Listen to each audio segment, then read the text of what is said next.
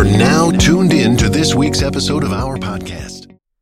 What's going on, everyone? It's your boy JVD, and we're back at it again with another episode of the FPL and Wine podcast. What's up, guys? Jason here. So, Jason, what do we got in store today? So today's topic is the final preseason pod, final countdown.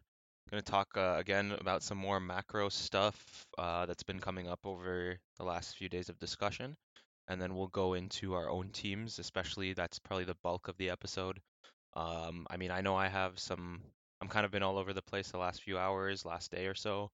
Um, just trying to figure out what I'm going to do with the with the last team. Um, and yeah, I guess Johnny's probably got a bit of some questions as well. So we'll go back and forth on that a bit. So we're gonna discuss um, the, the the confirmed signings that have happened over the last couple days. Um, things like captaincy, who you're really who you're looking at with that, uh, what to do with United City assets, um, and then yeah, again, like our current teams, who's nailed and what positions we're stuck on. Uh, yeah, I think that's actually about it. Guys, just a little disclaimer for you all. I was kind of having a little bit of allergy problems throughout the weekend, so if my voice seems seems a little bit raspy, uh, that's that's why you know. So I guess moving forward, Jay, uh, do you want to discuss the new signings that have taken place since the last episode? Uh, yeah. Do you want to kick that off? I, I don't know every single one. I know James signed, and um, I guess Newcastle got uh, Wilson and Fraser.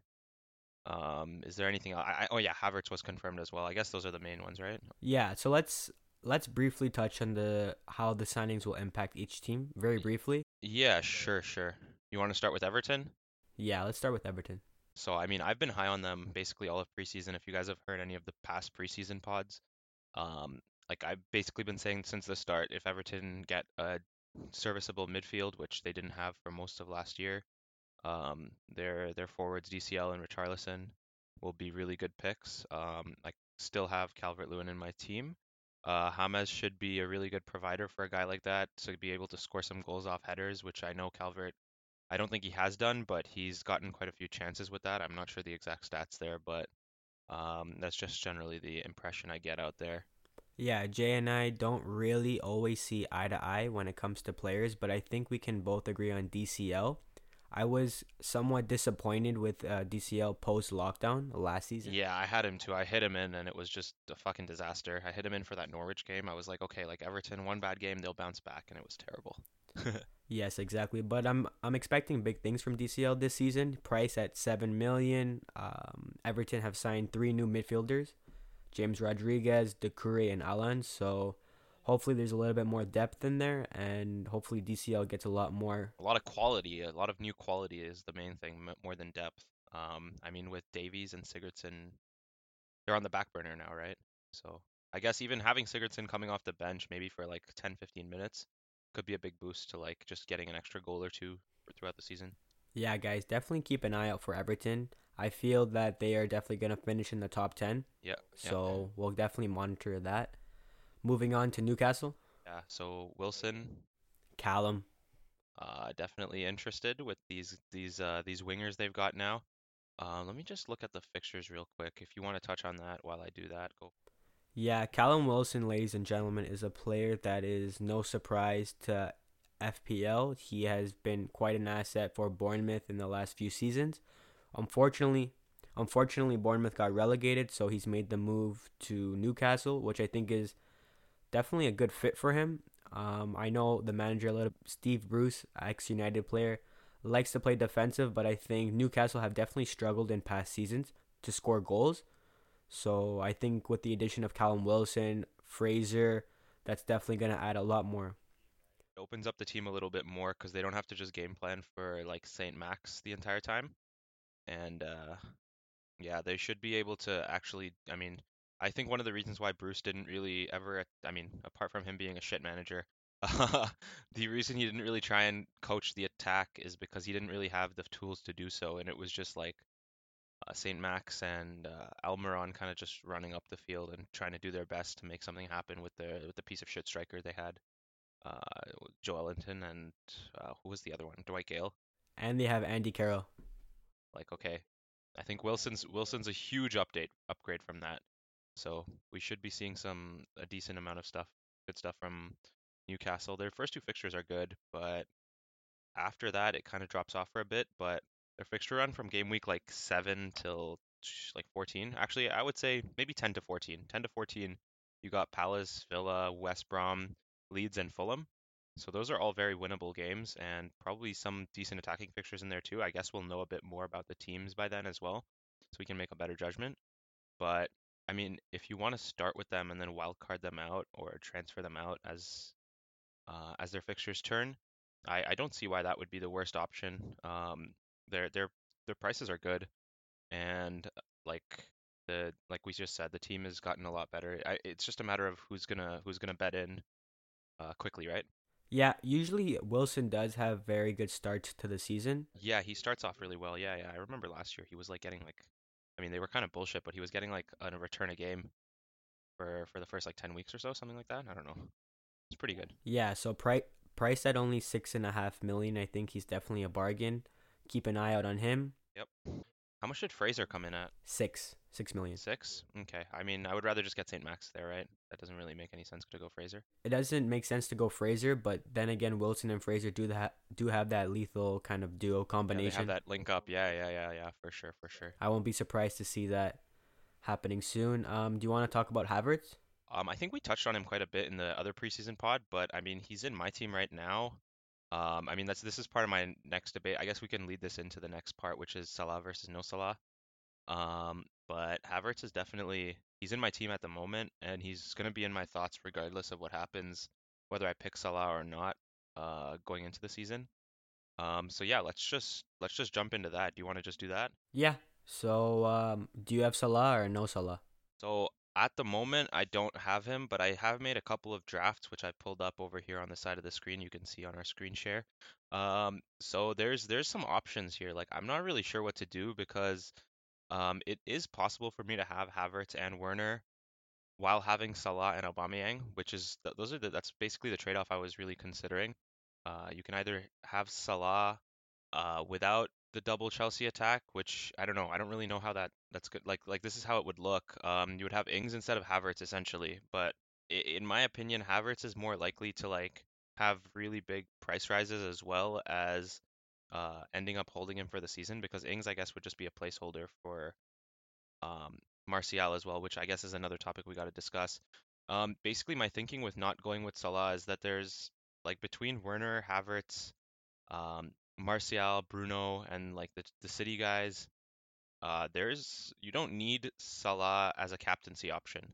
Like he's obviously like there's gonna be weeks where he hauls and all that kind of stuff, but with the amount of talent in the league, uh, we we do think that like I I don't know about you, but I definitely think that there's enough there's enough value picks that could be could be potential captaincy picks that you don't need two 12 million players in your team. Um, the the the problem with that is that their fixtures are like quite good to start. As much as I think like uh, Leeds are going to be a pretty good team, and Chelsea as well are going to be a pretty good team, I think that Chelsea game will be pretty open. Uh, as we discussed, like Lampard's team really loves to attack, and Salah in the past I believe has done really well against Chelsea. He scored that banger against them a couple seasons ago. And I think that he is probably the best captaincy option for the first game week. Regardless, I, I mean Aubameyang has Fulham, which is also really good. Yeah, I, I don't know. What do you think about what do you think about this this topic? So I currently have Salah in my team. I think he's definitely a necessity to have in the opening game weeks. His cost is definitely very expensive, 12 million pounds. However, I feel that if I have him in the first few game weeks, I can at least downgrade to whoever I want. That's my reasoning behind it. So you spoke about Havertz, um, Rashford, Bruno, and all those guys. So yeah, if I have Salah for the first first few game weeks and he does well in the opening too, but then later starts to struggle, at least I can have that flexibility, like we mentioned in the previous episode, to downgrade and pick someone else. So that's kind of my reasoning for both Salah and Aubameyang right now. Yeah, yeah, uh, I'm pretty fine with that. Like like I said, I'm I'm not decided on not having him. Um, if you look at my my other screen here, like you can see this this little little number that's in my team now. Um, not having Salah gets me to Kane, and I kind of really like him for these first few fixtures. Um, I I've seen people talk about like just holding him the whole season, and I don't know about that one. When he has like these prime fixtures, like the first eight uh eight game weeks, I, I don't see why you wouldn't just want to just hold and just keep Kane for that for that little bit. Um, and not having Salah basically gives you that that extra extra forward or extra premium midfielder or, or sub premium, I guess, midfielder with like Havertz or uh, Ziyech.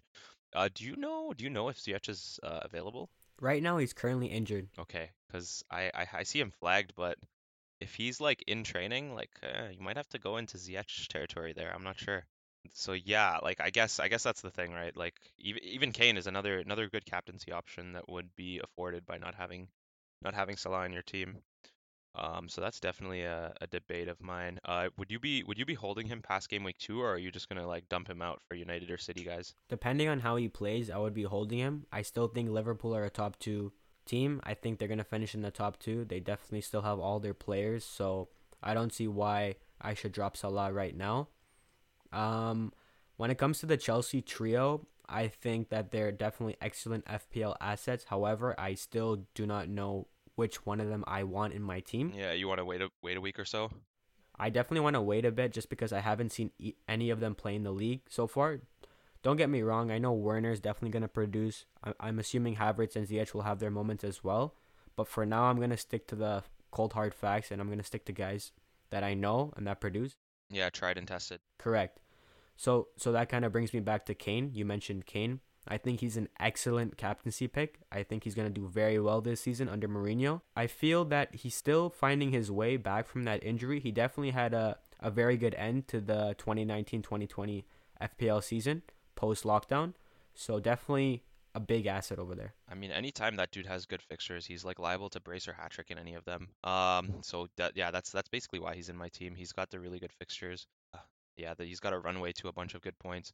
Um, the only thing is, like, I've seen like people with so okay, okay, let's let's just change change gears a bit. So Salah versus no Salah, we've kind of talked about that a little bit. Um, I, I think it's I think it's acceptable to go both ways. Um, and I'm probably gonna it's gonna be like a coin flip, honestly. Just figure out which way I go there. Um, there's good teams I've made with both, in my opinion. Um, so do you want to talk about Spurs assets real quick? Because we touched on Kane, but like I've seen people with like double Spurs with Son and Kane or um, Alli and Son or Alli and Kane? Like, what do you think about those kind of that kind of structure? So I've currently gone through multiple drafts and I've had all three of them in those drafts. However, my latest draft includes Alli. Um, I think that Son So and Alli Kane. and are- Kane? No, just just Alli. Okay, okay. I currently just have Alli. I think all three are very good picks. Um, Spurs have a very good run of fixtures in the beginning. I would stay away from Doherty for now, just because, like you mentioned, the rotation. I'm not too sure how he's gonna play. We both know the type of player he is, and I'm sure he's gonna get points. Yep. But for now, I'm gonna stay away. But in terms of Kane, Alli, and Son, I guess it just depends on who you have in your team. For example, I'm kind of happy with my forwards right now without Kane. Yeah. Who who's your who's your front three right now? My front three right now is Danny Ings, Callum Wilson, and DCL. So I've got an all English front three. Okay, interesting, interesting. Um, yeah. Yeah, okay. Yeah. So like I don't know. I'm just gonna this is like more like a word of warning for the viewers. Um I know the Spurs documentary is out and uh basically everyone I've talked to seems to love it. And I feel like that's like shifted the the opinion on Spurs like quite a bit, like just the general like sentiment around the community. Um like it's it's like they're not a, a good attacking team. Like as much as they like they'll score goals, they'll win games like here and there, but um, like Mourinho sets their team up to do a 1-0, 2-0, 2-1 kind of job every game. Um, they're not going to be the type of team to score like four or five goals a game. Like after the game is already won at 3-1 or 3 nothing, they're not going to go for that fourth and fifth goal. Uh, and with that being said, I would definitely like just urge some caution in terms of doubling on the Spurs attack, especially when, okay, like for instance, you have Kane and Kane and Son in your team. Like let's just say, right? You can get Havertz and Werner for like a, a mil and a half savings on each of them, or like in total, I guess. Uh, so I would definitely look at that and see where you can put the cash elsewhere. Even just one of them, like if you drop Kane down to Werner, or Kane down to Ings, or Kane down to Martial in a couple of weeks, like whatever, whatever the case may be. Like though, though that money can really go a long way, especially when the teams that you're replacing or the players that you're replacing him with are on a team that's going to try and score a shit ton of goals. Yeah. No, I definitely agree with that. I feel when I watched the preseason matches of Spurs, Kane wasn't in the team, therefore Son was playing as striker and he was getting a lot of goals. Oh, that that's there too. Yeah. So yeah, Kane is or Son is better when he's not in the team, right? Like obviously, he's the tip of the spear type thing, right? Change the the, the role changes a bit. Exactly. Yeah. So I hope people don't bring in Son thinking based off the preseason results because he was playing as a number nine. Yes. Yeah. Hence my reasoning for choosing Alli. I feel that Alli's gonna be in the box. He's gonna play, you know, just behind Harry Kane. He's one million cheaper than Son, two and a half million cheaper than Harry Kane. It's just a question of who you have in your team, guys. I think Son is definitely an excellent pick. Kane is a very good pick, but I still think his value is just way too expensive for my liking. However, I do think he's gonna have a much better season. Yeah, I mean, if he's if he's shaking off that injury, that's really good for him. I, I can't really, I, I mean, like I said, he's in my team. I can't really fault fault the pick at this time. Um, but yeah, definitely just urge caution in doubling or triple tripling up is seems ridiculous. But people have defenders from there as well. Um, so yeah, just just just keep an eye out for that. I I still don't think they're like like I know Mourinho's second season and stuff, but I still don't think they're like a completed team. Their midfield is still pretty weak. Um, again against uh, like I'm just looking at the fixtures real quick. Like Everton and Southampton are not pushovers. They show up as green on the on the little season ticker there, but I don't think that means shit. Like Everton are I mean, we've talked at length about how good they're going to be. Southampton are a very good team, and Newcastle are also. I mean, Newcastle are Newcastle. I don't think they're that great, but like United after that, it, it's not. They're, they're, I would say they're mixed. They're not incredible fixtures. Um, but I, I, regardless of that, I still think we'll get some points out of them uh, through the run. Uh, and if we can pick up the right guy, if, if Alli ends up being in the box as much as we think he's going to be, uh, he should be a good good pick for you there. Yeah, is Son considered a premium in your opinion? Um, no, he's like he's like a Havertz or a Martial, like sub premium type thing. Werner. Um, do you would I, I would never captain him, would you? I don't think like unless he's unless uh, unless Kane is out. Kane is out, then all bets are off the table. Son is in my team immediately. I wouldn't really see him as a captaincy option until then. Now we can kind of dive into the kind of sub premium cheap mids category in a way because we spoke on Alli and Son but there's also so many mids, so many budget price midfielders that we can touch upon. Yeah.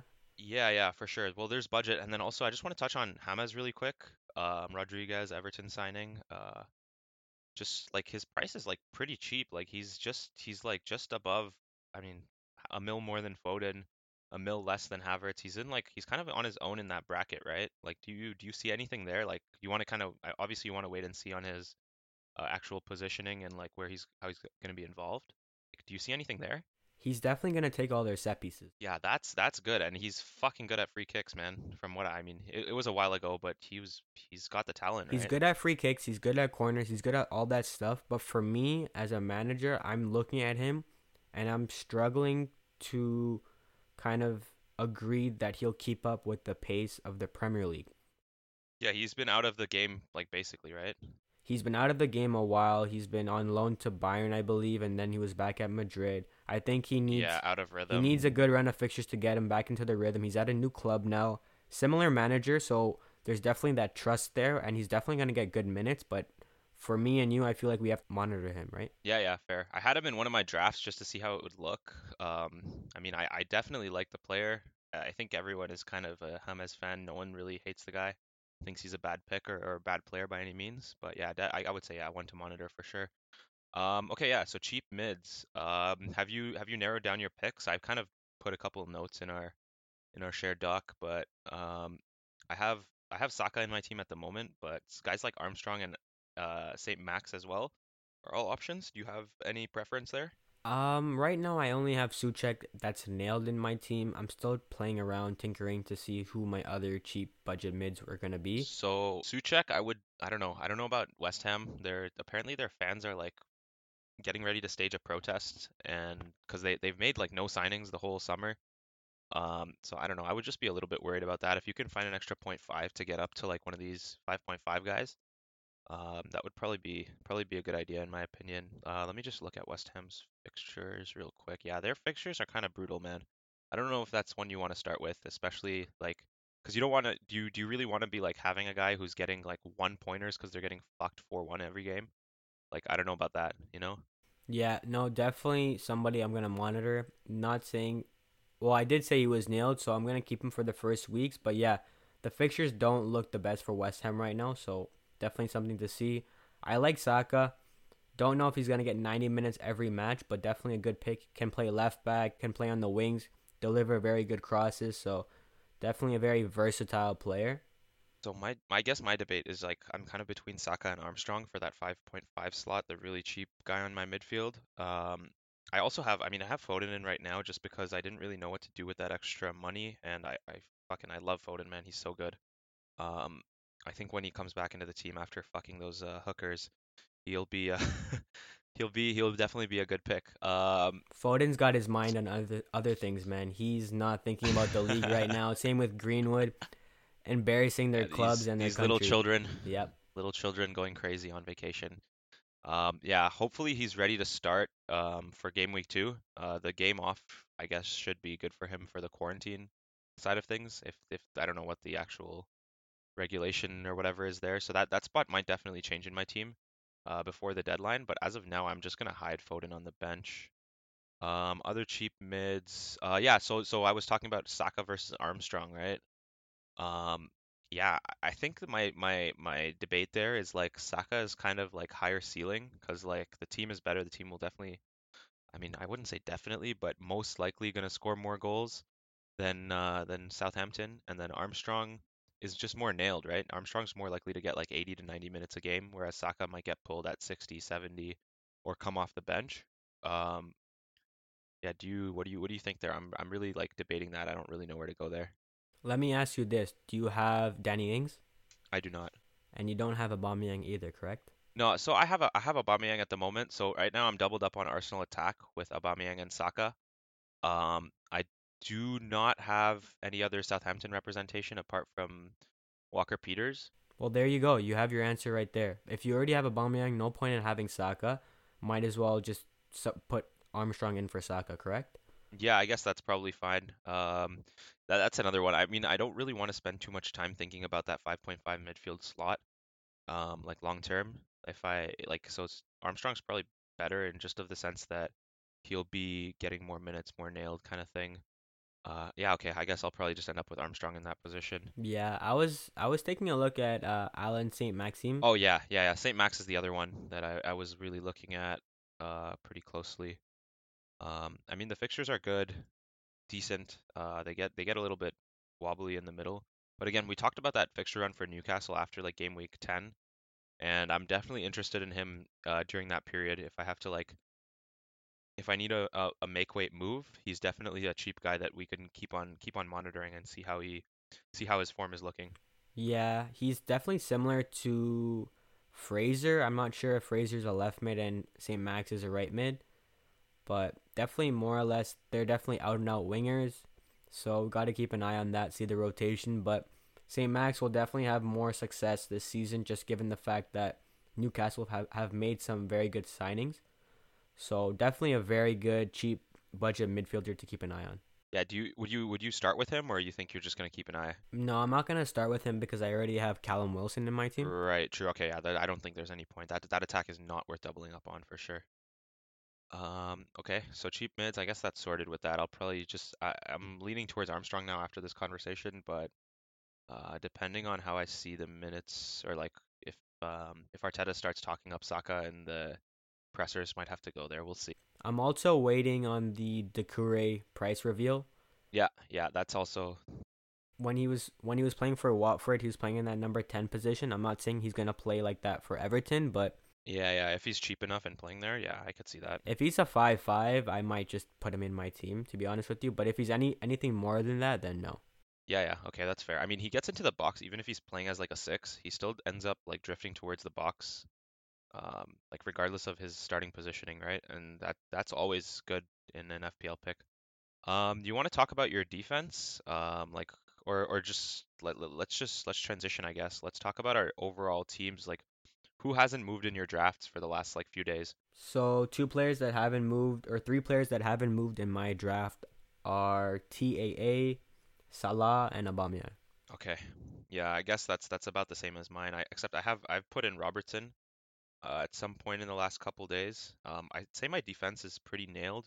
I have Trent Robbo, and then okay, so I, I think I mentioned this to you before. The this this Wolves journalist tweeted about this 4.0 defender.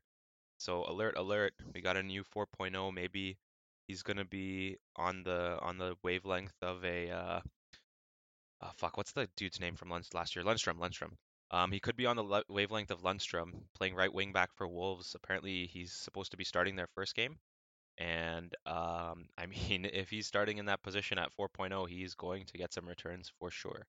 And uh, I definitely want a part of that. Um, i he's replaced Vinagre in my team, uh, as Vinagre's spot is like kind of iffy. He might get sold, might get uh, rotated, like whatever. Um, just just not really not really a huge fan. It gives you a 0.5 savings, and then um, yeah, the double Liverpool, and then I have Walker Peters from Southampton, as I said before, and Taylor uh, Taylor from Burnley. Uh, I don't know if that'll that'll stick um, that Taylor spot, but uh, Burnley and good fixtures are always always fine to start, and I'm happy to happy to hold. I mean, most of these defenders I would like to hold as long as possible, especially the cheap ones. And Trent uh, Robertson maybe will will be able to be moved down, but he's good enough. He's a very safe pick to start with. Uh, we know he's going to get the minutes, and um, yeah. You have any thoughts on your your defenders? Yeah, so f- first of all, I like the Robertson pick. I think most people are going to be overlooking him just because they have Trent uh, in their teams. Um, in terms of my defense, I have Trent, Walker Peters, Lucas Digne, Ooh, yeah, we have to talk about that one. Lamptey, and then Yeah. Erik Pieters from Yeah, Burnley. yeah, yeah. Lamptey's from Brighton. Um, not many people know about Lamptey. Four four point five uh, defender, pacey fullback. Definitely somebody I had my eye on throughout the season. So hopefully Yeah, he gets more minutes given the departure of Montoya. Yeah. So something to keep an eye on. Yep. yeah. Yeah, the Burnley guy, I don't know if I don't know about that one. Um, I'm pretty sure Taylor's is supposed to be the one starting. He has the starting spot. Like, uh, Pieters was good last season because he was kind of playing like almost in midfield. But um, yeah, I would see, I would look at either Taylor or Bardsley. I want to see who Dyche is like talking about in preseason, and maybe we'll get to see like some sort of leak or whatever, um, like from training how it's looking. Um, but yeah, I guess I I wouldn't fault any of the Burnley picks there. Whoever's whoever's like looking pretty nailed to start the season with. Yeah, I really like Lucas Digne as one of my defenders. Oh yeah, yeah, yeah, yeah. We were we were talking about this earlier, right? Like it's the same as the whole the whole Everton overall. Uh, why we're so high on them. But Digne is like their he's like their Trent, right? He's like bringing the ball up the pitch and like putting it into good positions for people to feed off. He's like bonus point magnet, gets assists all the time. He could end up being like a top three, uh, top three defender in terms of point returns in the in the league this year. What do you think? Yeah, he takes their set pieces as well. I feel like I mean, he might get that stolen off him by James, but uh, yeah, he has in the fa- in the past. you're right. Yeah, they're both left-footed, so that would make sense. But I feel like late runs into the box by Allan, uh, Doucouré, DCL, Richarlison definitely would open up a lot of points for Lucas Digne. I don't know if he got too many minutes with the international squad these past few weeks. Uh, That's great. I, I love to hear that. I don't want my players fucking tired from playing shitty international break game. Yeah. So another uh, premium that I wanted to discuss that we both don't have in our teams is Azpilicueta. I feel that Chelsea are going to get a lot more clean sheets this season, and given that he's the captain, can play center back, right back, or left back. What What do you think of him as an FPL asset? Yeah, he's definitely he's definitely an interesting pick. I just think that uh like Chelsea are like not really geared towards defending, and I would have to take a look at that and see how they're actually setting up. Like if okay, like my opinion is that Lampard's not going to be really trying to defend at all. He's just going to try and score four, five, three goals, three, four, five goals a game. Um, but if he seems like he's shutting up shop at 2-0 or 3-0, then yeah, then for sure we can keep an eye on that and uh, maybe bring him in in the future. Uh, I don't really love his price though, because he doesn't really have that assist potential as much as he did in the past.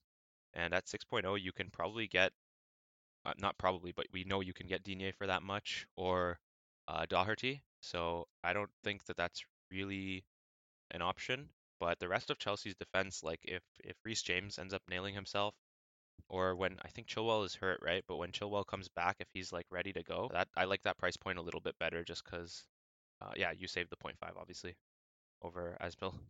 Yeah, the thing with the Chelsea defense is we don't really know who's nailed right now.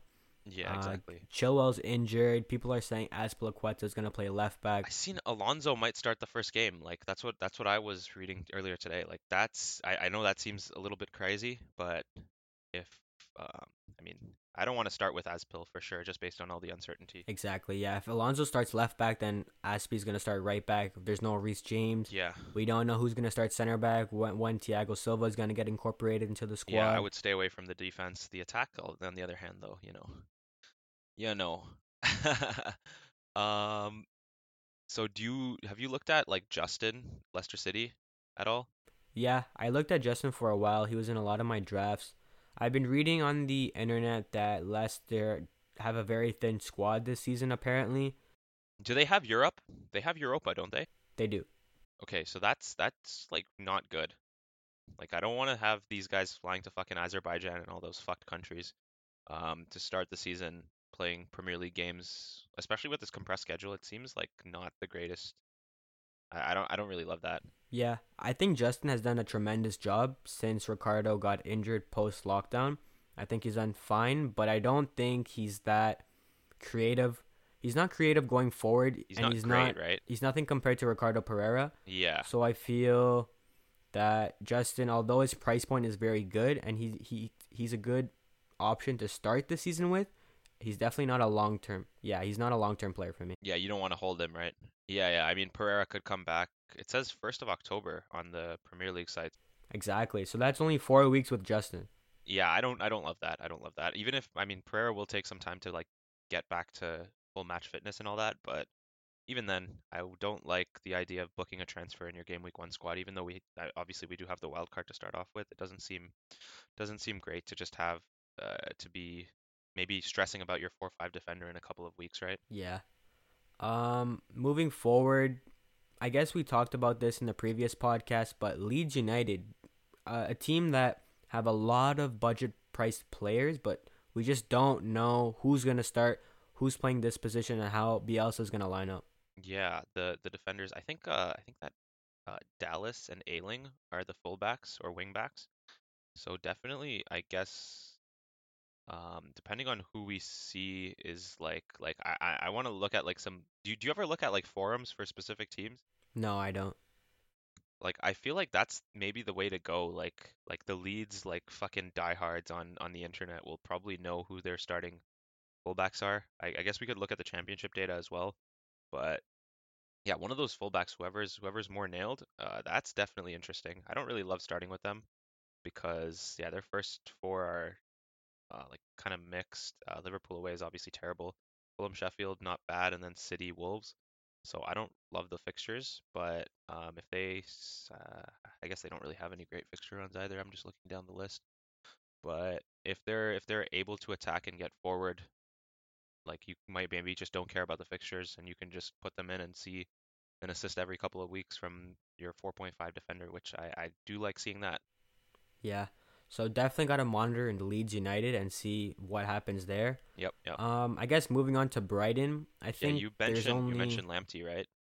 I mentioned Lamptey. However, I did have Dunk in my Oh, yeah, one of yeah, my draft too, teams. yeah. I think I think he's an FPL gem. I feel like he's Like kind of low key, right? Like he'll score goals and get assists basically every year. he'll score goals. You remember that free kick he scored against Liverpool? I, I do not, but I mean, at 5.0, uh, I don't really love the price though. That's the thing. I guess you can just like that's why you have Lamptey in your team, right? You save the point 0.5 and get an attacking fullback rather than a center back.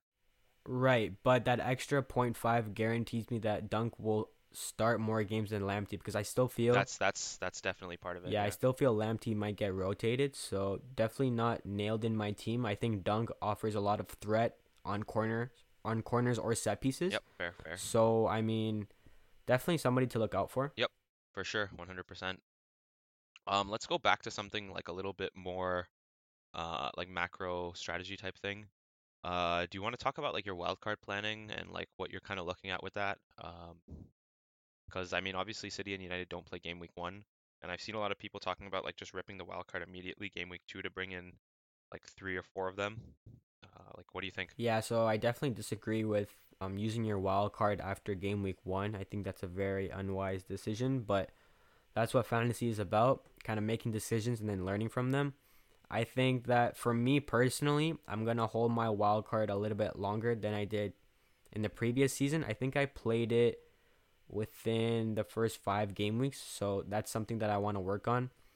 Um, here's the thing with the wild card because that actually ties into our next topic, which is the United City asset planning. It's like you don't need to play your wild card necessarily if you have maybe a KDB on your bench, a Rashford, a Fernandes. But then again, where are you gonna are you gonna fit in Salah? Are you gonna fit in Aubameyang? This is the big question about this year's fantasy. It's like who are the premiums we're gonna start with, and if you're gonna start with them, are you gonna hold on to them, or are you gonna play that early wild card? Because that's the, that's the trending topic that we've kind of come to, right? Yeah, I mean, we keep coming back to this about like how you're gonna play your wild card, I guess. Um, so in my like my my current draft has Foden on the bench, and yeah, I, I kind of like the idea of just holding one of these cheaper guys, whether it's Foden, um, I guess Mahrez could could come into this. He's not he's not super premium, so I guess you can you can just stash him. Martial, um, or or Greenwood. Those are the those are the four that really stick out to me. You can maybe hide one of these cheaper guys and then take a hit potentially in game week two to drop like your Salah or Aubameyang. I guess after game week two you would want to do this, but drop one of those guys and get in um, one of the premium City assets or uh, Bruno, and then yeah, you can yeah maybe even uh, your second or third Chelsea guy depending on how they look in that first game. Yeah, what are your plans for KDB? Yeah, I, I'm not really sure what I'm gonna do there. I, I have to look, just like kind of dive into it and see what the what the fixtures are looking like. Um, because I feel like he's uh, sorry, not not not really with KDB, but rather it's it's a decision between KDB and Sterling, right? In my opinion, for that for that premium city slot. And uh, there's certain fixtures where it's like Sterling does really well in when he has like those really bottom feeders like West Ham. Um, I guess you could put in Fulham into that mix. Uh, I don't think they have many of those fixtures to start, right? Though, yeah, they've got like Wolves, Leicester. Uh, the fixtures are not great to start, but obviously City will continue ticking on. Uh, maybe KDB is going to be a better pick for that for that first first ten weeks or so. And then you can maybe you can maybe look at Sterling around like game week 11, game week 10 when they have like Burnley, Fulham, West Brom in in a quick succession. You can maybe try and get in Sterling for that for that little run. Um, I'm not really idea uh, married to the idea of keeping KDB all season. I know that that was good last year, but I think one of the big reasons for that is how cheap he was. So people like had a lot of value tied up in him. Uh, this year, I mean, that's not the case at all. He's the second most expensive bracket in the game and he like he's kind of I mean it's not inconsistent, but it's just like you can't really predict when his hauls are going to come necessarily. Whereas with Sterling, it might be a little bit more predictable against the bad teams. So yeah, just uh, that's that's going to be a toss up. We'll we'll have to discuss that as the as we cut, get to those those decisions, right? Yeah, Sterling definitely looks a little bit more attractive than KDB this season. KDB did, however, play 80 minutes today with the uh, national team and did register two assists. So he definitely still has it in his locker. Oh, 100%. No doubt. No doubt. Um, kind of tying both topics together, wildcard timing and then the United City asset planning. I feel that Yep. for me personally, I'm starting with Salah and Aubameyang. Like I mentioned earlier in, in this podcast, my plan is to kind of downgrade them if I need to. So I have the flexibility, for example, to transfer out Aubameyang and then bring in Sterling. So that's kind of the reasoning why I'm starting with Salah and Aubameyang. I think I think you're right. I think Sterling is definitely going to be more of an FPL asset than KDB. And but here's the thing: if we're talking about City, but what about United? Because Rashford and Bruno are both in the midfield, and Martial's now a forward. So out of those three, who do you want? And then there's Greenwood as well. Um, so I think Martial's the best pick out of Rashford and Martial, and honestly, he might just end up being better than Bruno just on the fact that he's uh, like a mil and a half less and playing as the actual central striker. Uh, Bruno obviously benefits greatly from like penalties and set pieces, which United are probably going to get like 10 or more of this year. So if you add that to his like probably like 12 to 13 goal tally, like could Bruno break like 20, 25 goals? Like, I think that's possible. Um, but I definitely think if Martial stays fit the whole season, he's in that in that 20, 25, honestly maybe a 30 goal bracket depending on his fitness. Um, so I'm looking to move from Kane, either Kane or Werner, depending on who's looking good. Even maybe DCL could get moved to Martial uh, come game week three, game week two. Um, my my plan at the moment for these guys is to do a hit basically after. So it, it depends on whether I start with Salah or not. But um, if I don't, then Aubameyang to like I don't know. Let's just throw out a name, uh, Son, and then Calvert Lewin to Martial. Like that seems like like that could be good. Um, that that that could definitely definitely have some benefits there, or even Aubameyang down to like one of the Chelsea mids. I have Havertz in my team right now, but depending on how Chelsea look, the triple up could be on the cards. So doing doing a hit after game week two, or I, I mean it may not even take a hit depending on depending on who I decide to get, but like Aubameyang to Bruno is also on the cards. That could just get ripped right away as soon as game week two is done. Yeah, I wanna I wanna just give it a second for the for the City assets because I do already have Foden. So I'm, I, I know coverage is not really a thing, but Foden is a good City pick and he should be involved in a lot of their goals uh, if he's getting minutes, which I expect him to do so. Um, but yeah, what what do you think? Um, like I guess Salah Salah and or no Salah is the big big differentiator there, right? Yeah, it definitely is. Um, it just depends on who your premiums in the midfield are going to be because I feel like this is the main topic for this year's fantasy. It's like there's so many premiums in midfield that you can't have all of them, and that's going to determine who your forwards are going to be and who your defenders are going to be because De Bruyne and Fernandes and Rashford, Son, all cheaper than Salah and Aubameyang. So once Salah and Aubameyang do not perform and they kind of lose their form, it's like okay, now I can I can have the flexibility to downgrade my guys and then upgrade maybe the likes of Callum or DCL to Martial, Werner, etc. Right? Yep, yep, for sure. Um, I have like like I don't know, but this this whole topic, I guess I, I, I have Kane in my team right now. I was gonna have Ings there as a placeholder. Uh, what do you think about like keeping like some money in the bank uh, after game week one? Like I was thinking like I could keep Ings and 0.5 in the bank and then just rip Ings to Martial immediately after game week one's done, because I know the price rises are gonna gonna go crazy with these guys not having games and being in like basically zero teams. But like the price changes work on like how much of a differential they are so if it, if they're going from a 0% ownership to a 5% ownership, it's kind of a bigger jump than from going from going from 5 to like 8 or 9, let's say. Um so that that 5% gap it, it'll cause like more price changes kind of. So basically as soon as as soon as Martial um or as soon as game week 1 is done and people start transferring transferring him in, he's going to price rise within like the first couple days, I would say.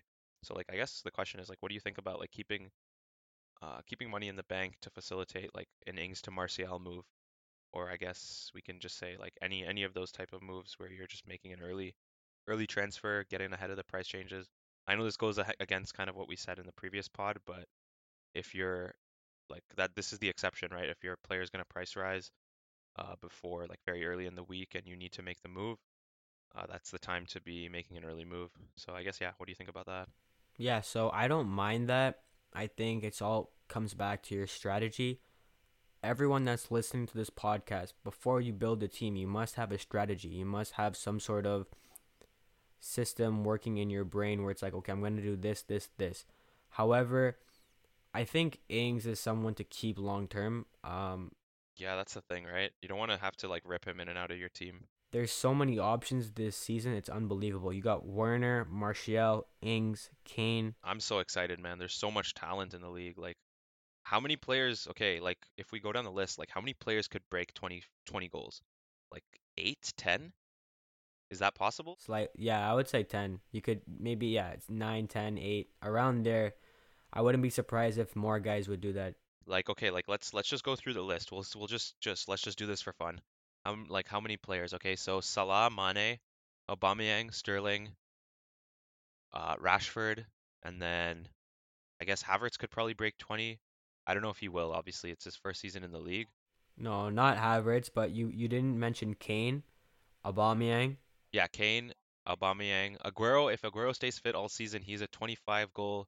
I mean, he really hasn't had his one like really marquee season where he's scoring every couple of game weeks, and his uh his profile is one of one of a guy that can can do that, right? One of the guys that can do that. Um, so like, what if what if Aguero stays fit for 38 games and gets like 33 games? Like he's scoring 20 goals plus like pretty easily, right? Yeah, but the probability of Aguero staying fit like zero for all those yeah, games, yeah, yeah, because he just zero. has a habit of getting a little nick, which which happens. Um, somebody else we didn't mention in that list was Martial. Yeah, Martial, Fernandes, Yeah, so that's that's roughly around eight to ten players. even yo Greenwood. Greenwood, if he's if we don't sign Sancho, man, Greenwood is almost guaranteed to be in my team come game week two. Honestly, maybe before game week one. I, I just want to wait for like the transfer window closes like after game week three or four, right? Yeah, I mean, I don't know. Is Greenwood gonna start game week one? He's been a bad boy.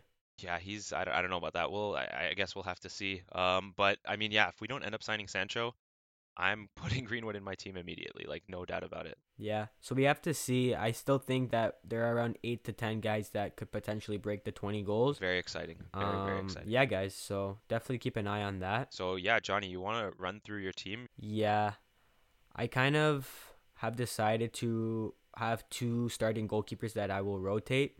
I looked at the statistics between Southampton and Brighton, and they more or less had the same amount of goals that they let in. I think it was around that 60 range. I think Brighton had a little bit less than Southampton. Brighton was 54, Southampton was 60. So that's generally not bad. They both finished, uh, I think, 10th to 15th. So decent. So I'm going to kind of keep those guys in. Yeah, they have a good rotation, right?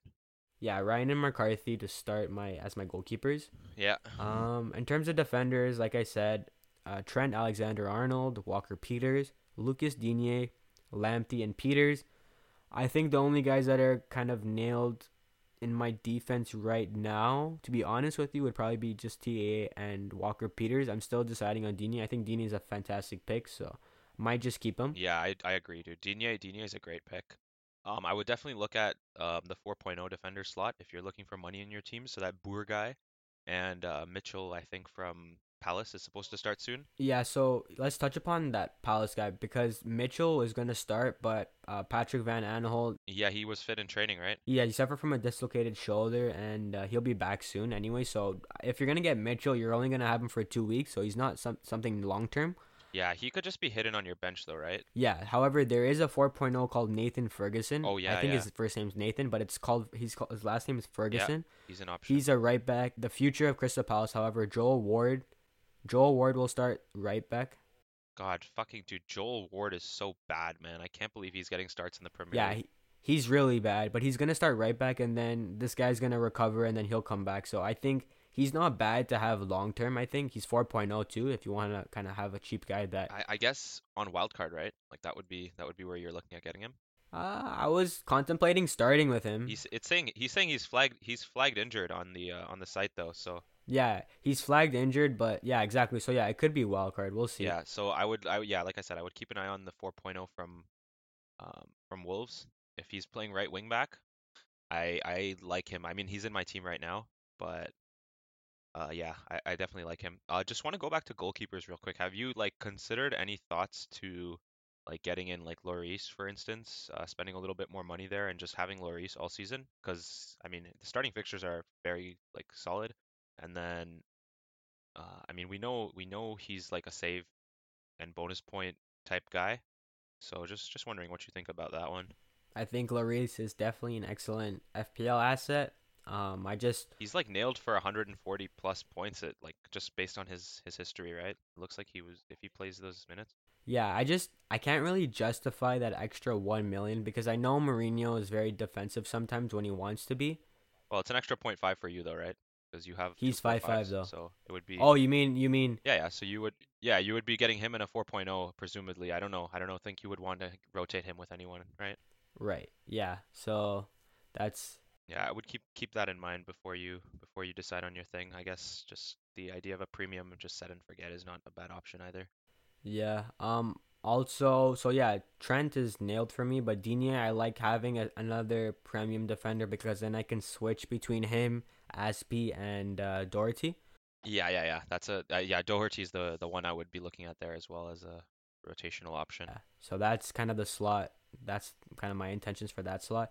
Quickly running through my midfield, I have Dele, uh, Souček, Salah, Aubameyang, and then Højbjerg. Højbjerg, what the hell? Um, yeah, I don't know. That was kind of weird. I think I just put him in for now because he's a five, and he is, that is what it is. Um, I want to touch upon Alli. I think Okay, wait, wait, wait, wait. Hold on, hold on. Let's just fix that that that that slot there because I would probably go from Højbjerg to um, a four five and then go from Souček to one of the five fives. That's what I would probably do. So Bissouma is a good pick from Brighton. Um, I I seen some things that he goes forward a little bit more than you would expect. He scored a goal last year in like basically no minutes, so if he's getting minutes, that's probably a pretty good pick. Uh, Stevens from Brighton as well. Uh, is decent. Um, I have this Reed guy in my team right now. I'm not really sure what's going on with that. If I'll stick with him, but uh, he's he's okay. And then uh, Southampton have the small small bone, lol. Um, he could if he's if he's actually starting. I, I don't know. You don't do you have an extra Southampton slot? Probably not though, right? Because you have the goalie Walker Peters and Ings presumably. Yeah. Yeah. Okay. So maybe not, but yeah, there there are four or five starters. So I would definitely look at dropping one of those down and using that money to boost up the Souček slot. Yeah, so definitely something to kind of keep an eye on, guys. Um, definitely, none of these guys are really nailed except for maybe Trent, Salah, and Aubameyang. So still deciding on that. Yeah, yeah, yeah. These ga- these teams are gonna change. I'm I'm sure I'm gonna tinker my life away before the deadline. Yeah, we both tinkered all day, no? Oh yeah, oh yeah. I was literally like just just looking at Twitter, looking at Reddit, looking at the Discord I'm in. Um, just just going crazy, going crazy, spinning my wheels and just seeing what happens. so you were talking about Alli. Sorry, I, I kind of interrupted you. That's okay. No, yeah, Alli I think is a great pick this season. I think he's gonna he he wants to prove something after the season he had uh last time last year. I feel like he started off very slow under Poch and then Mourinho came in and he had glimpses, couple braces here and there, but not not to the standards where he usually is. So I think he's taken uh, his offseason a little bit more seriously. He hasn't. Yeah. I, I would hope so. He's he hasn't taken a step in like three years, right? Like he was good that like in his breakout year, and then kind of just stayed at that same level. I don't think he's gotten any better. Uh, I think maybe not better. I think he's maintained. I think his mentality is better though. I think he's more mature, and I think he'll be he'll be more hungry to help Harry Kane and Son with the goals. Yeah, he they those two are like the hard carries on that team for sure. Right, but I just can't. They're both expensive, right? It's like Yeah, exactly. so that's why I have Alli in that slot. I'm gonna finish off with my forwards. Wait, you don't have Salah or Aubameyang? No, I have Salah and Aubameyang. Or I already mentioned them. Okay, yeah, okay, yeah, you have them both. Yeah, Yeah, we yeah, already okay, spoke with them in the Yeah, yeah, spoke good. about them in the beginning. But yeah, to kind of go over my Right, right. forwards. Those are kind of no brainers. Yeah. I, I I mean my reasoning for them is like I want I like Rashford and KDB like I think those are the guys I might end up getting in later on but for now Salah and Aubameyang are there purely because of flexibility like we mentioned in our previous episode Yeah, you can downgrade to anyone from the most expensive players, obviously. I can downgrade to anyone and then if I can downgrade Salah and Aubameyang to somebody then I can upgrade some of my forwards Yeah, You have kind of cheap ones, right? I have cheap ones, which is interesting because I'm definitely keeping like an eye on that. It's not something that I'm taking lightly because don't get me wrong, I like my forwards, all English, all very lethal scorers. Yeah. Um, Ings is the best out of all of them, and then I have DCL and Wilson. Wilson is still up in the air because although we know what kind of player he is in the Premier League, he's still playing for a new club. Yeah, I think I think his starts could also be a little bit shaky right to begin the season, right? Because they do have um I mean they're shit, but Joelinton and Gayle know the system or whatever fucking system Steve Bruce plays. But they know the system, they know the club and they're like they they're they're fit to start. So I I would like to like just at least give it a couple of games to see.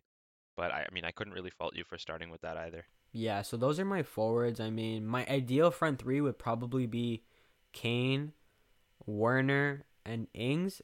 Arguably, and I would try like ob- obviously I would try and rotate maybe Werner with Martial, but like those four guys were, are definitely like the guys that I would want in my team. However, because of funds and all that stuff, these are the guys that I'm kind of sticking with for now.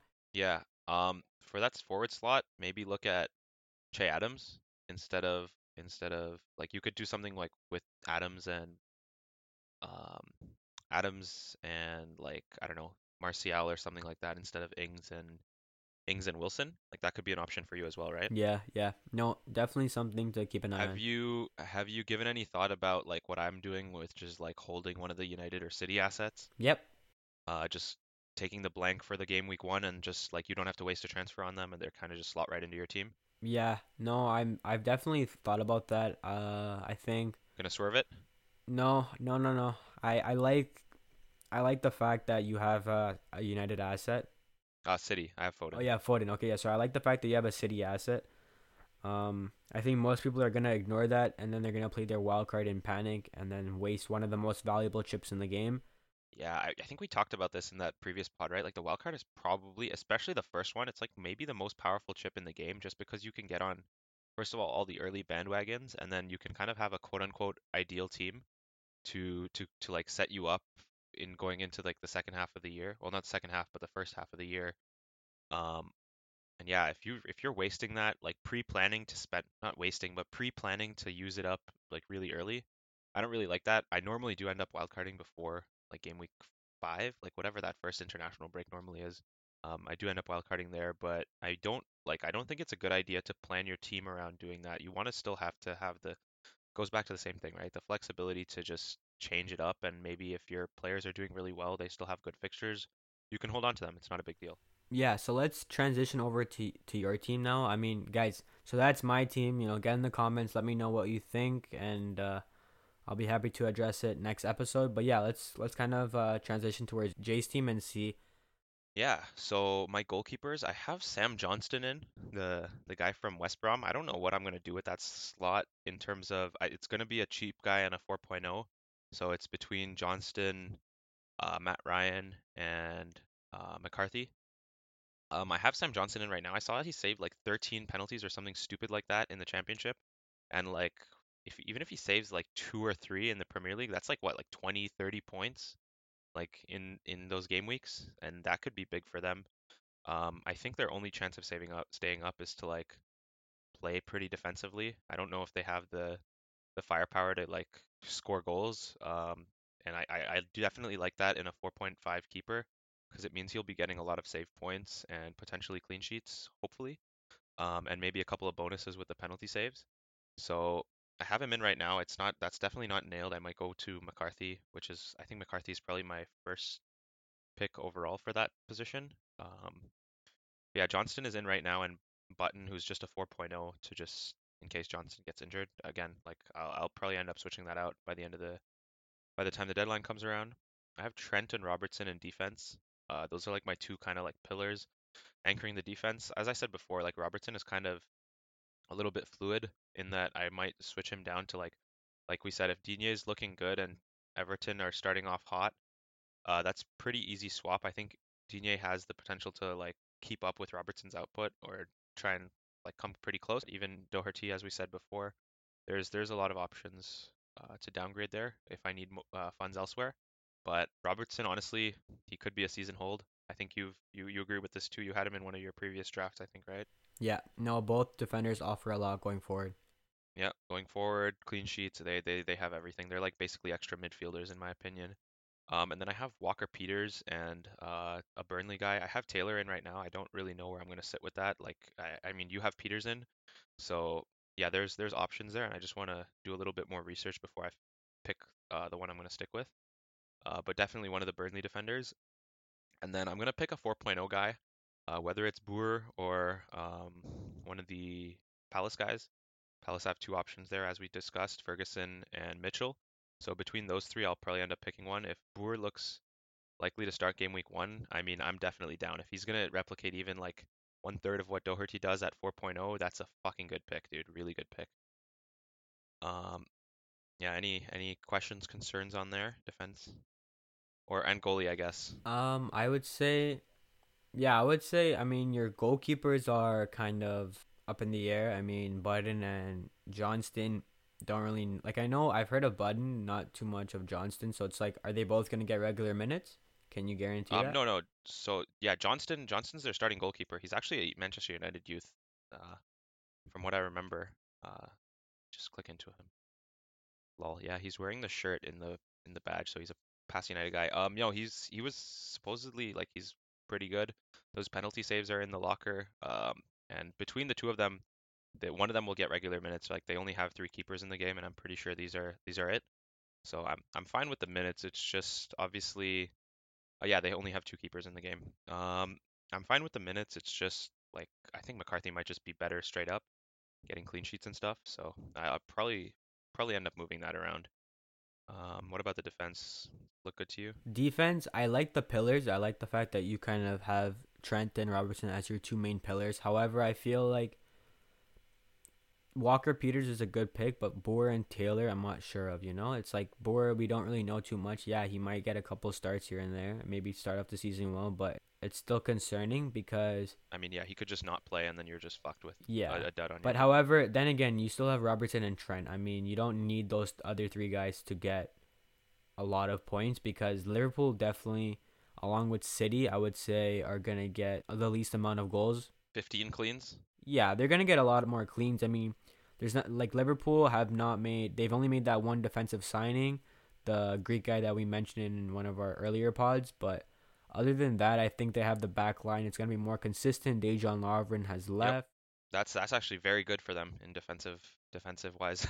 Yeah, so unless Robertson gets injured, I feel like yeah, I could just hold them the whole season. having both of those guys, yeah, they're both good. Um, yeah, and then you said the Burnley guy. I, I want to do like I think we'll both end up on one of the Burnley guys. It might end up probably being the same person, so we'll we'll probably discuss that like before we actually lock in our teams uh pre-game week one and just see who's nailed.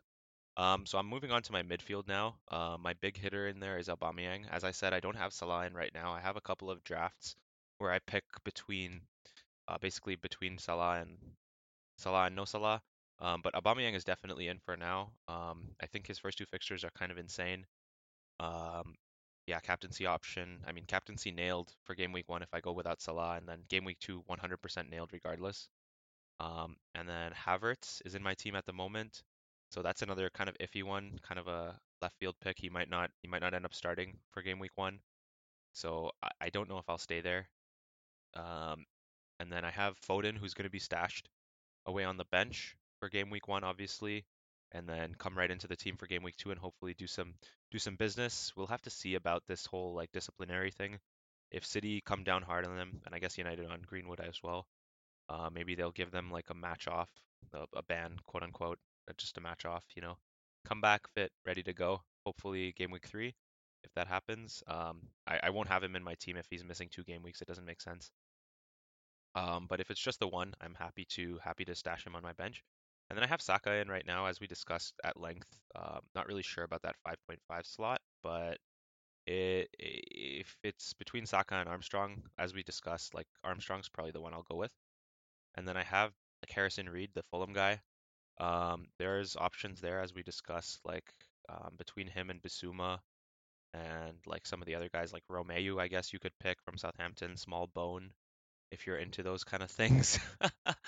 um, and then yeah, so that's the midfield. Any questions there? Um, so here's the thing with your midfield, you only have one premium, right? Yeah, and then Havertz, who's like kind of in between. He's kind of in between, like he falls within Dele Alli, uh, Rodriguez, Son kind of territory, right? Yeah, yeah, and yeah. like Rashford and stuff like that. But like, if you only have a Aubameyang, it's like, yeah, that's good. It's just it kind of limits you to only one premium, right? I mean, unless you make other transfers, because you have.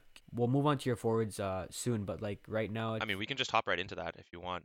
Uh, yeah, I'm just I just because I like Kane, like I really really like Kane. I think he's gonna have a very successful season. Yeah, Uh, if- sacrifice, I might right? even. Yeah, well, I, I I think I had one of my drafts with Kane, Aubameyang, and Salah, but like those other two slots are gonna be Yeah. those other two forward slots are gonna be sixes then, right? So yeah, it's just a question of what you want. You if you have Aubameyang, that's good. Let's say let's say he does amazing the first two game weeks, but then three to three to five, three to six, he's do- doing Well, he's poor. he's immediately out of my team. He's out of your team. games. You choose, but you only have one more premium option, right? It's like, you- Yeah, do you think now that that brings me to my question? Do you think it's important to have one premium midfielder or two, given given the amount of talented midfielders there are this season? yeah. So I mean, like we discussed, there is enough captaincy options around around the league. Um, and I hope that there will be more that emerge as we go with um, like even like like we said, if Kane gets injured, Son will become a captaincy option. All those kind of things are are there. Um, yeah, I, I definitely agree that it's like kind of sacrificing flexibility. So I'll I'll just move on to my forward slot really quickly. Um, so I have Kane, Werner, and DCL Calvert-Lewin. Um, Werner and Calvert-Lewin really have not moved out of my team since like the first time I drafted it.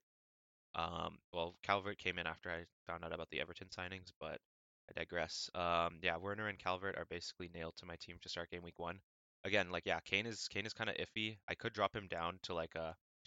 So let me just do this live. Like I could drop Kane down to like Ings, get 2.0 million, and then go from Saka to like a seven, seven five. Um, in that slot, honestly, James is very interesting to me, but I don't want to don't want to jump the gun there. Or or Foden can go up to an eight five, which would get me to like Alli, which I don't mind that either. Like Ings and Alli over Foden and Kane, like that's kind of a toss up because obviously Foden doesn't play game week one. Um, and that, that that definitely does give a little bit more flexibility. I do not think that you need to go super premium uh, with two super premiums there because if you're captaining Aubameyang in the first two game weeks anyways, it doesn't really doesn't really matter at that point. Um, and then even even if you are getting Salah with Aubameyang, you might be dropping both of them before game week three. And um, yeah, like it's it just seems like it, it doesn't make sense to me to start with them given the amount of upgrades I can get in the rest of my team. Like that basically got me to Trent and Havertz and Kane, you know? So that's that's a lot of extra extra firepower in there just for just for dropping one guy in Salah. That is true. It's just Salah Salah. I think he has the highest ICT.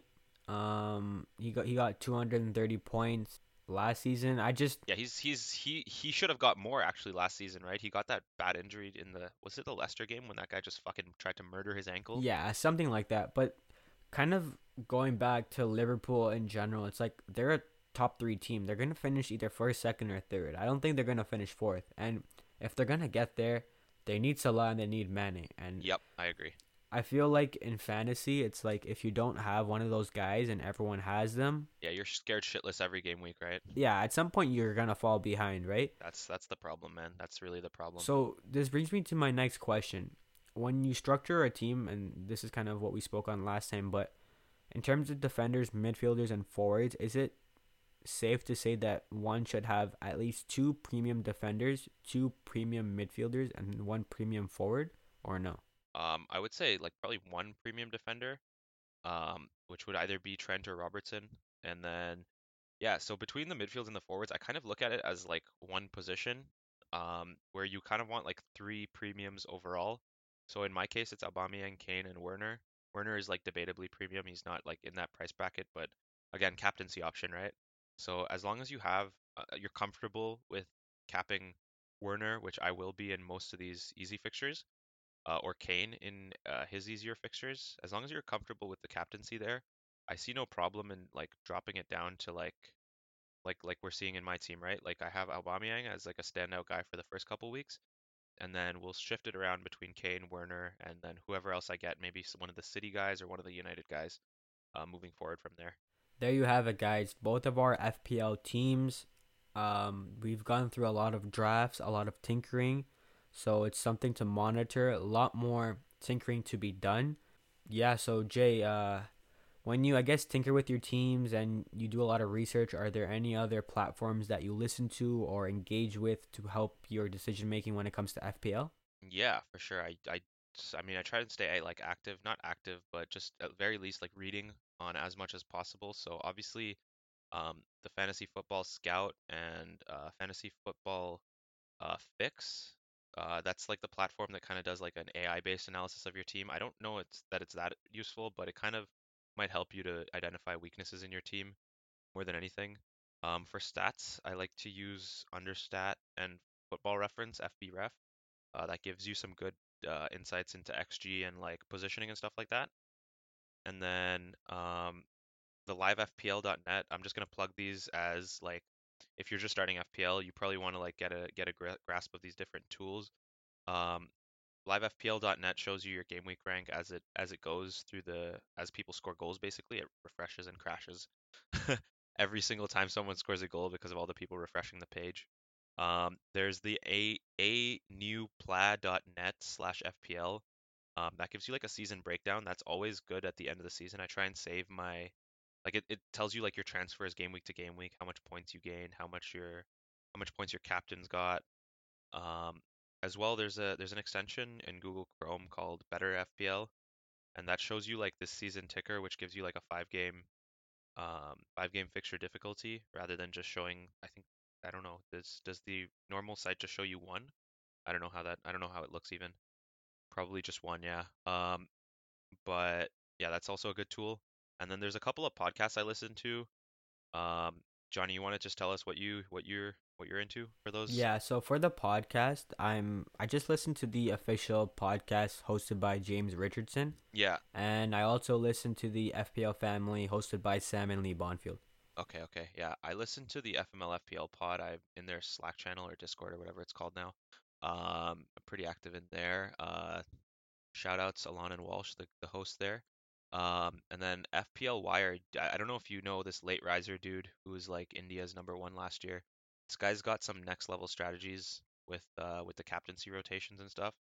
And his insights are always good. He seems to be like a guy that knows what he's talking about. Same with his other co-hosts on that pod. Um, and then yeah, the F- official FPL pod. Uh, that's always good.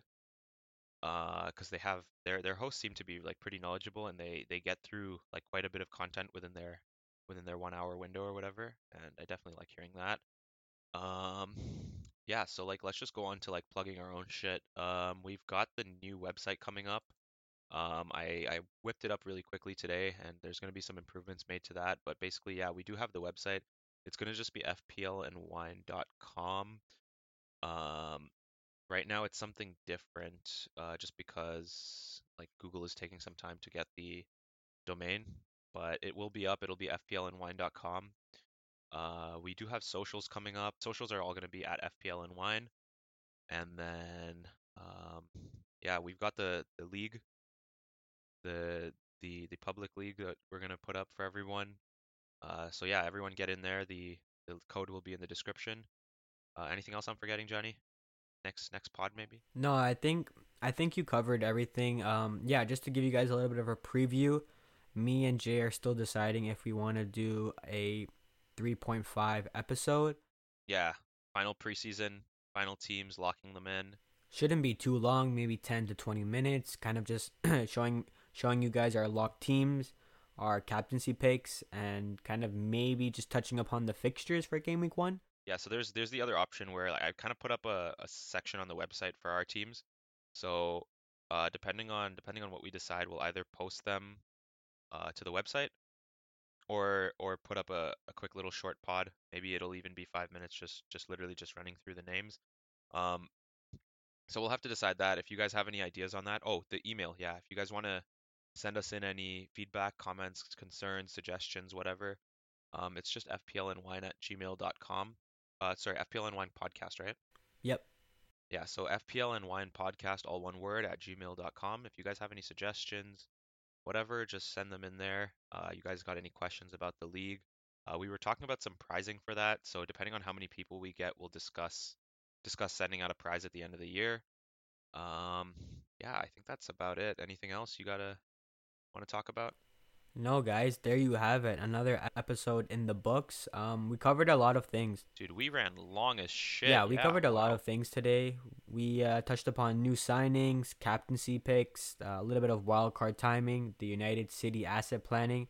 We touched upon Spurs, um, different price brackets, and then we kind of went through our fi- not our final, but we went through our current drafted FPL teams. Getting there, man. Getting to the final team. It's actually very scary. This, I, scary and exciting, right? This last week, just locking in overall structure, locking in some certain players. Uh, we discussed quite a bit the midfield, the point like that, the the cheap midfield guys. We discussed, yeah, captaincy at length in this episode. Um, yeah, it was good. Good episode, dude. Yeah, so there you have it, guys. Like I said, another episode in the books. Stay tuned for more content. I'm your co host, Johnny, Jason here. and this is the FPL and Wine podcast. Signing off. Peace.